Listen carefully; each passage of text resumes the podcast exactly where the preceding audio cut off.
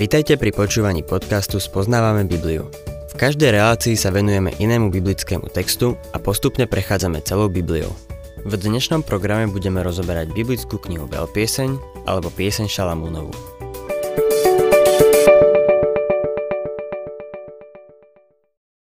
Milí poslucháči, v prvej kapitole Šalamúnovej veľpiesne sme strávili trochu viac času. Niekto by mohol mať dojem, že sme tam zapadli. Pravda je taká, že áno. Ale to nevadí, pretože je to opomínaná časť Božieho slova.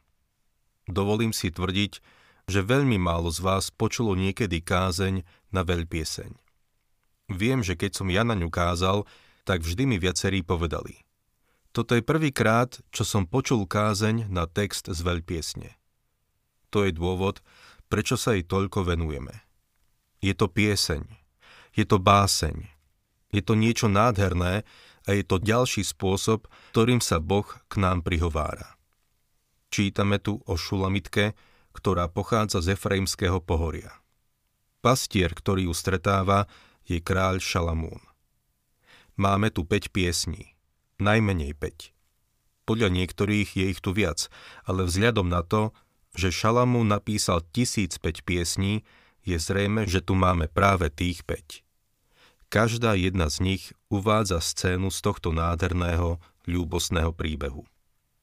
Veľpieseň, 2. kapitola, 1. verš. Som ruža šarónska, ľalia údolí. Niektoré novšie preklady naznačujú, že tieto slová patria šulamitke, že sa tu nevychvaľuje, ale porovnáva sa s obyčajnými kvetmi toho kraja. Musím povedať, že neverím, že tieto slová patria jej, ale že je to hlas ženícha. Ak to hovorí on, potom je to obraz pána Ježiša Krista a odraz jeho krásy. Som ruža šarónska, ľalia údolí. Je to výrok, ktorý nemôže o sebe povedať žiadny človek. Verím, že sú to slova pána Ježiša a nie nevesty. Veľa starších prekladov sa pokúsilo to vyjadriť jasne, že sú to slova kráľa – v starých anglických bibliách je poznámka, že je to hlas Krista, hlas ženícha. Rovnako sú tieto slova pripísané Kristovi vo francúzskych, talianských a portugalských prekladoch. Mnohí cirkevní otcovia pripisovali tieto slová pánovi Ježišovi. Tieto slova opisujú pána Ježiša. On povedal, som tichý a pokorný srdcom. Ak by som to povedal ja alebo vy, alebo aniel Gabriel, potom by to nebola žiadna pokora. Išlo by v skutočnosti o píchu. Ale z Ježišových úst je to pravá pokora, lebo sa sklonil, aby sa stal tichým a pokorným. Zišiel z nebeskej slávy a všetko nižšie ako nebo je z jeho strany pokora. Hovorí tu teda. Som ruža šarónska, ľalia údolí. Tieto dva kvety sú veľmi zaujímavé. Predpokladám, že rúža je spomedzi všetkých kvetov, najmä na východe, na prvom mieste v zozname kvetov. A rúža šarónska je neobyčajne krásny kvet. Šarónske údolie je údolie, ktoré sa rozprestiera pri pobrží od Jopy po Hajfu. Viackrát som tade cestoval. V hoci ktorom ročnom období je tam krásne. Je to údolie, v ktorom môžete vidieť veľa kvetov. Odfotil som ich zvlášť makové polia. Možno ste počuli, že jedny z najlepších citrusov na svete rastú v Izraeli. Väčšina z nich sa pestuje v Šarónskom údolí. Rastie tam aj hojne ruží. Je to krásny kvet, ktorý poukazuje na pána Ježiša. Osobne si myslím, že ruže nemali pôvodne trne, ale ako ich dnes poznáme, ešte stále trne majú. Dokonca i tá nádherná rúža nám pripomína, že zem je pod kliatbou a rodí nám trnie a bodľačie. Jeden dávny autor napísal Ak by bol kráľ ustanovený nad kvetmi, mala by nad nimi panovať ruža, ktorá by bola ozdobou zeme, nádherou rastlín, okom kvetov a krásou polí. Máme tu niečo veľmi zaujímavé. Keď Ježiš povedal, ja som chlieb života, povedal, že je niečím potrebným – Chlieb je životnou oporou. Potrebujeme ho k životu. Pre život je nevyhnutnosťou. On je pokrmom pre zomierajúceho hriešnika. Tisícky ľudí sa načiahli umierajúcou rukou, nevládnou rukou, aby si vzali ten chlieb. Zjedli ho a žijú. Ježiš takisto povedal, ja som pravý vinič. Ako pravý vinič nám dáva tú nádhernú, úžasnú radosť v pánovi. V prísloviach 31.6 sa píše Dávajte opojný nápoj hinúcemu a víno tým, čo majú trpký život. Kristus dáva radosť. Nie alkoholický nápoj, ale skutočnú radosť v pánovi. Keď však hovorí, že je rúža šarónska, nepredstavuje sa ako niečo nevyhnutné, ale ako predmet čistého obdivu a potešenia pre ľudí. Aký to bol len úžasný človek. Treba sa len na ňo dívať a premýšľať o ňom, lebo on je všetká pravda, čistota a krása. Keď sa prechádzal so svojimi učeníkmi, povedal im Matúš 6. kapitola 28. verš Pozorujte poľné ľalie, ako rastú. Nenamáhajú sa, ani nepradú. Myslím si, že dnes by nám povedal Pozorujte ružu šarónsku. Inými slovami, pozorujte jeho. S touto istou výzvou sa stretávame v liste Hebrejom v 3. kapitole v 1. verši. Preto, bratia, ktorí ste svetí a máte účasť na nebeskom povolaní, pozorne sa zahľate na Ježiša, apoštola a veľkňaza nášho vyznania. Pozorujte Ježiša Krista. Som ľalia údolí. Toto môže byť odkaz na Izraelské údolie. Aj v ňom sa nachádzajú krásne kvety. Vlastne vo všetkých tamoších údoliach je hojnosť kvetov.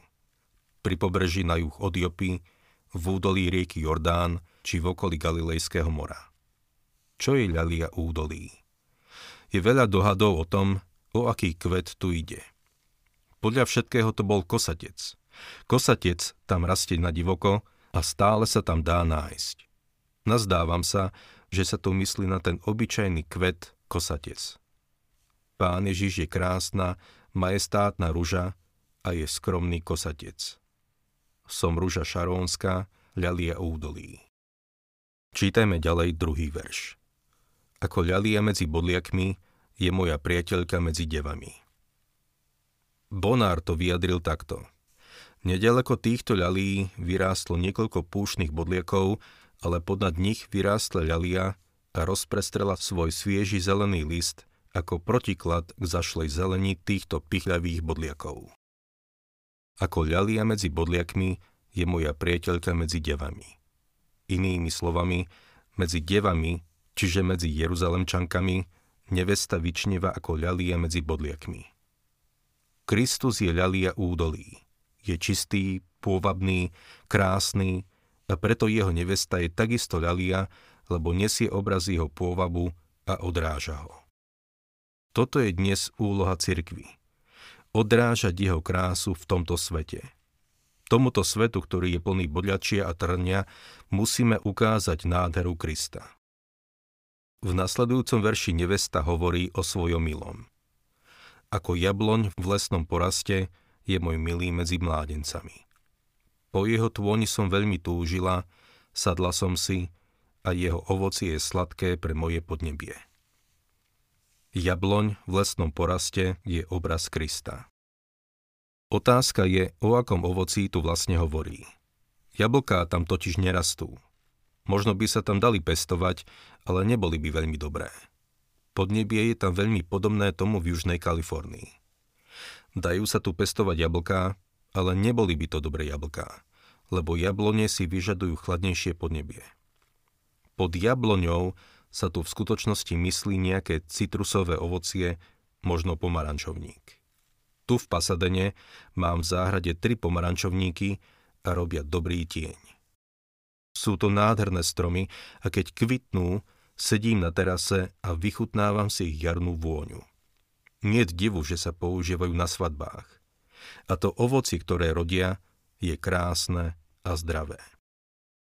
V Šarónskom údolí sa nachádzajú citrusové háje, ktoré vraj rodia to najlepšie citrusové ovoci na svete. Citrusy boli dovezené do Kalifornie oveľa neskôr. Pôvodne tu neboli. Pochádzajú však z Palestíny. Tie zelené citrusové háje sú krásne na pohľad. Všimnime si, čo hovorí. Po jeho tôni som veľmi túžila, sadla som si a jeho ovocie je sladké pre moje podnebie. Pomarančovník poskytuje veľký tieň, ako tieň mohutnej skaly vo vyprahnutej krajine a občerstvujúce ovocie. Kristus je v porovnaní s lesným porastom, v ktorom nerastie žiadne ovocie, ako ten úžasný ovocný strom. Poďme ďalej a čítajme štvrtý verš. Zaviedol ma do vínej pivnice, jeho vlajkou nado mnou bola láska. Toto nám pripomína Ježišovo podobenstvo, v ktorom pozvaní hostia neprišli na svadobnú večeru a tak poslal svojho sluhu na cesty a poľné cestičky. Na jeho stole sú tie najlepšie jedlá. Všetko, čo dokáže uspokojiť ľudské srdce, je v osobe Ježiša Krista. Dnes vidíme, ako mnohí kresťania chodia kade tade jedia všelijaké odpadky ako marnotratný syn, ktorý jedol to, čo žrali svine. Prečo sa uspokojujeme s touto náhradou? Pán Ježiš nám pripravil hostinu, na ktorej je jedlo, ktoré obsahuje všetky vitamíny, ktoré potrebujeme. Kiež by sme našli uspokojenie v pánovi Ježišovi Kristovi a radovali sa v ňom.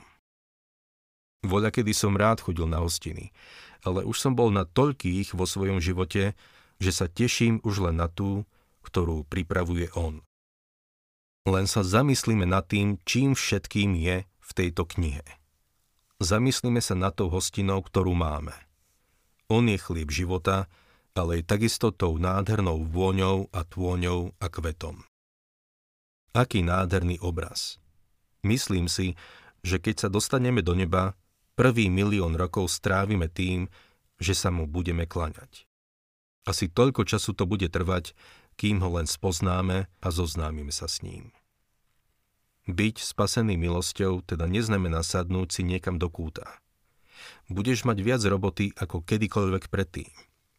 Pavol povedal, pod zákonom som bol ochotný ísť do Damasku a zbaviť sa tých kresťanov, ale keď som stretol Ježiša Krista, bol som ochotný ísť s jeho evaníliom na koniec sveta.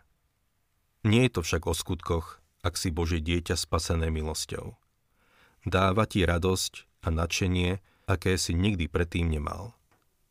Zaviedol ma do vínej pivnice, jeho vlajkou nado mnou bola láska. Si pozvaný na jeho hostinu. Pozvánky už rozposlal. Čítajme ďalej 5. verš. Posilnite ma hrozienkovými koláčmi. Osviežte ma jablkami, lebo som chorá od lásky. Som chorá od lásky. To najväčšie uspokojenie môžeme nájsť v osobe Ježiša Krista. 6. verš. Ľavicu svoju má pod mojou hlavou a pravicou ma objíma. Keď nás spasí, tak nás spasí úplne. Svojou pravicou ma objíma. Chráni nás pred pokušením a ochraňuje nás tam, kde sme. 7. verš. Zaprisahávam vás, céry Jeruzalemské, pri gazelách alebo laniach neprebúdzajte a neroznicujte lásku, kým sa jej samej nebude chcieť. Čo ho prebudí? Čo by ho mohlo vyrušiť vo vzťahu a spoločenstve s nami? Hriech a samolúbosť v našom živote. O niečo neskôr v tejto kapitole sa k tomu dostaneme.